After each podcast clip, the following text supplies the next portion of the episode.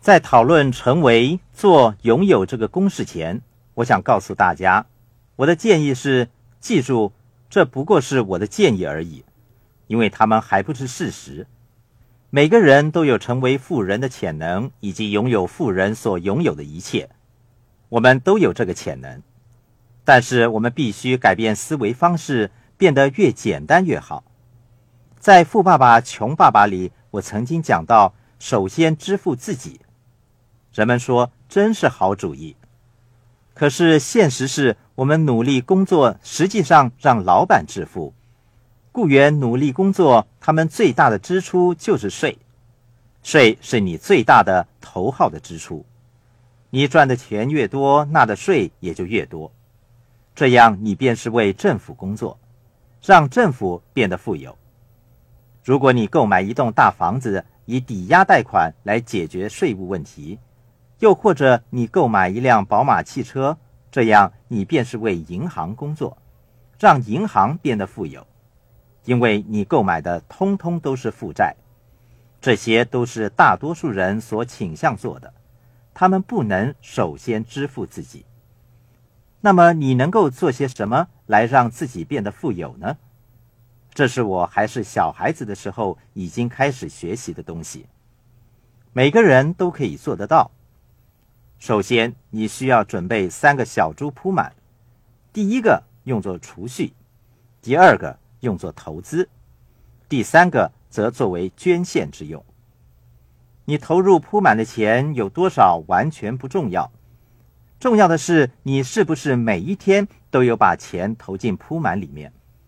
你每天把钱投进铺满，目的是想成为什么样的人？事实上，我们每个人都可以做得到，可是却很少人会这么做。这是两者之间的区别。我叫这个做法为首先支付自己。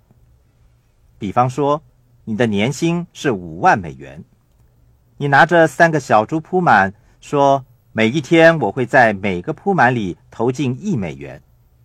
换句话说，当你在每天醒来之后，你需要为自己付出三美元，其中一美元放进储蓄的铺满，另外一美元放进投资的铺满。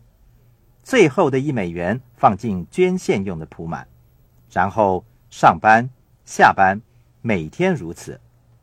第二天醒来，同样把钱分别投进不同的铺满里面。正如我说的那样，每天做出自己的选择。你可以选择成为富人、穷人或者中产阶级。你每天都可以做出自己的选择。我可以把钱通通花掉。到墨西哥度假享受一番，也可以把钱做投资之用。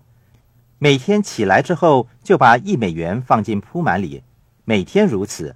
数目有多少完全不重要，关键在于你改变了想法，把焦点放在每一天最重要的事情上。换句话说，在每一天你关注的不再是付账的问题，你的焦点转移在储蓄。捐献和投资三个方面，储蓄铺满的钱是用作储蓄之用，投资铺满你的钱用作投资之用，捐献铺满的钱则用作捐献之用。每天早上醒来，你思考着如何把金钱用于储蓄、投资以及施予他人的事情，每天都是这样。我不管有多少钱，有人说。这样做一点也不难呢。如果你觉得一美元太少的话，每天在这个铺满增加到十美元吧。那么每天你需要为自己付出三十美元了。事实上，钱的数目一点也不重要，重要的是你养成了这个良好的习惯。每一天，你分别在储蓄铺满、投资铺满和捐献铺满里投进十美元。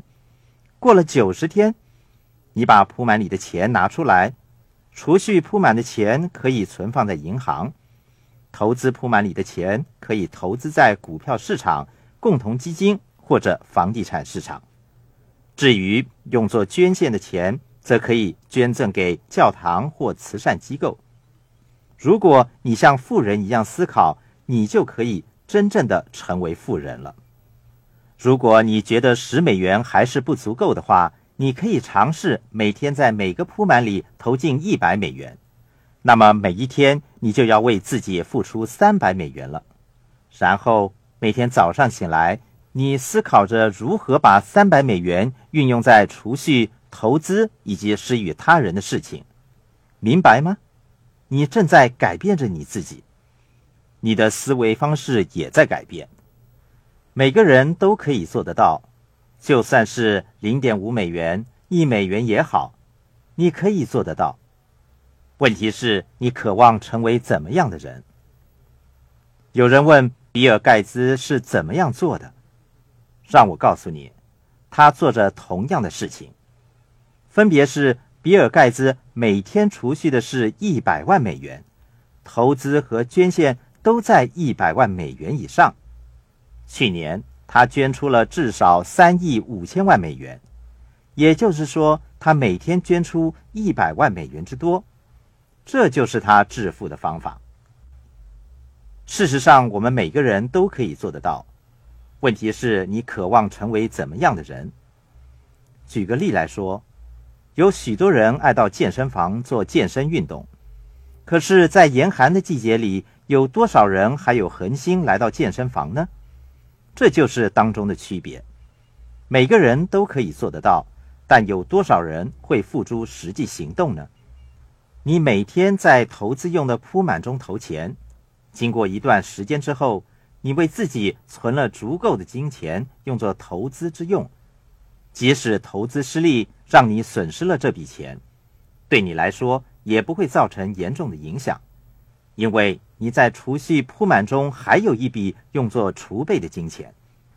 假设你向银行借款，银行家会跟你说：“啊，你的储蓄账户中有那么多存款，我们愿意借更多的钱给你。”这就是三个小猪铺满的效用。